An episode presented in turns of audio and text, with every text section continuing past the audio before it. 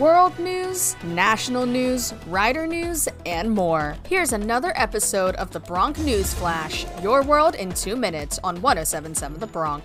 This is the Bronc News Flash, underwritten by Borough Market Restaurant Bar and Cafe 72. For the most unique breakfast, brunch, and lunch experience in Mercer County, you must try Cafe 72 in Ewing.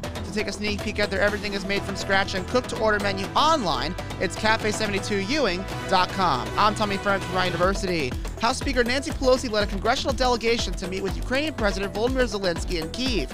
Pelosi is now the highest ranking U.S. official to visit Ukraine during the war. The trip comes as Moscow's refocused military campaign in Ukraine's east struggles to make significant gains. Here's what Pelosi had to say with Zelensky in Kiev. We are visiting you uh, to say thank you uh, for your fight for freedom.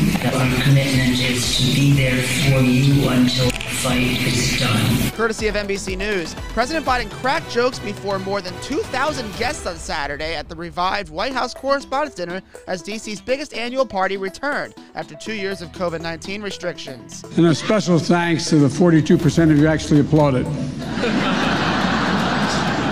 I'm really excited to be here tonight with the only group of Americans with a lower approval rating than I have. The dinner for reporters, officials, and celebrities at the Washington Hilton featured entertainment from The Daily Show host Trevor Noah. And believe it or not, this was the first time since 2016 that a sitting president spoke at the Correspondents' Dinner.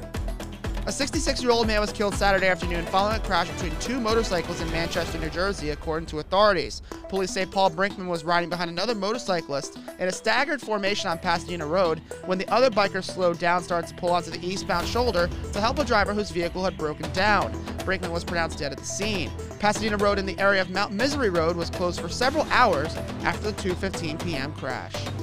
Rider renamed its Science and Technology Center the Mike and Patty Hennessy Science and Technology Center after a $9 million renovation. The project was made possible through a $4 million leadership gift from Mike Hennessy, who passed away in November unexpectedly. The gift is the largest ever received for the sciences and the catalyst behind the project.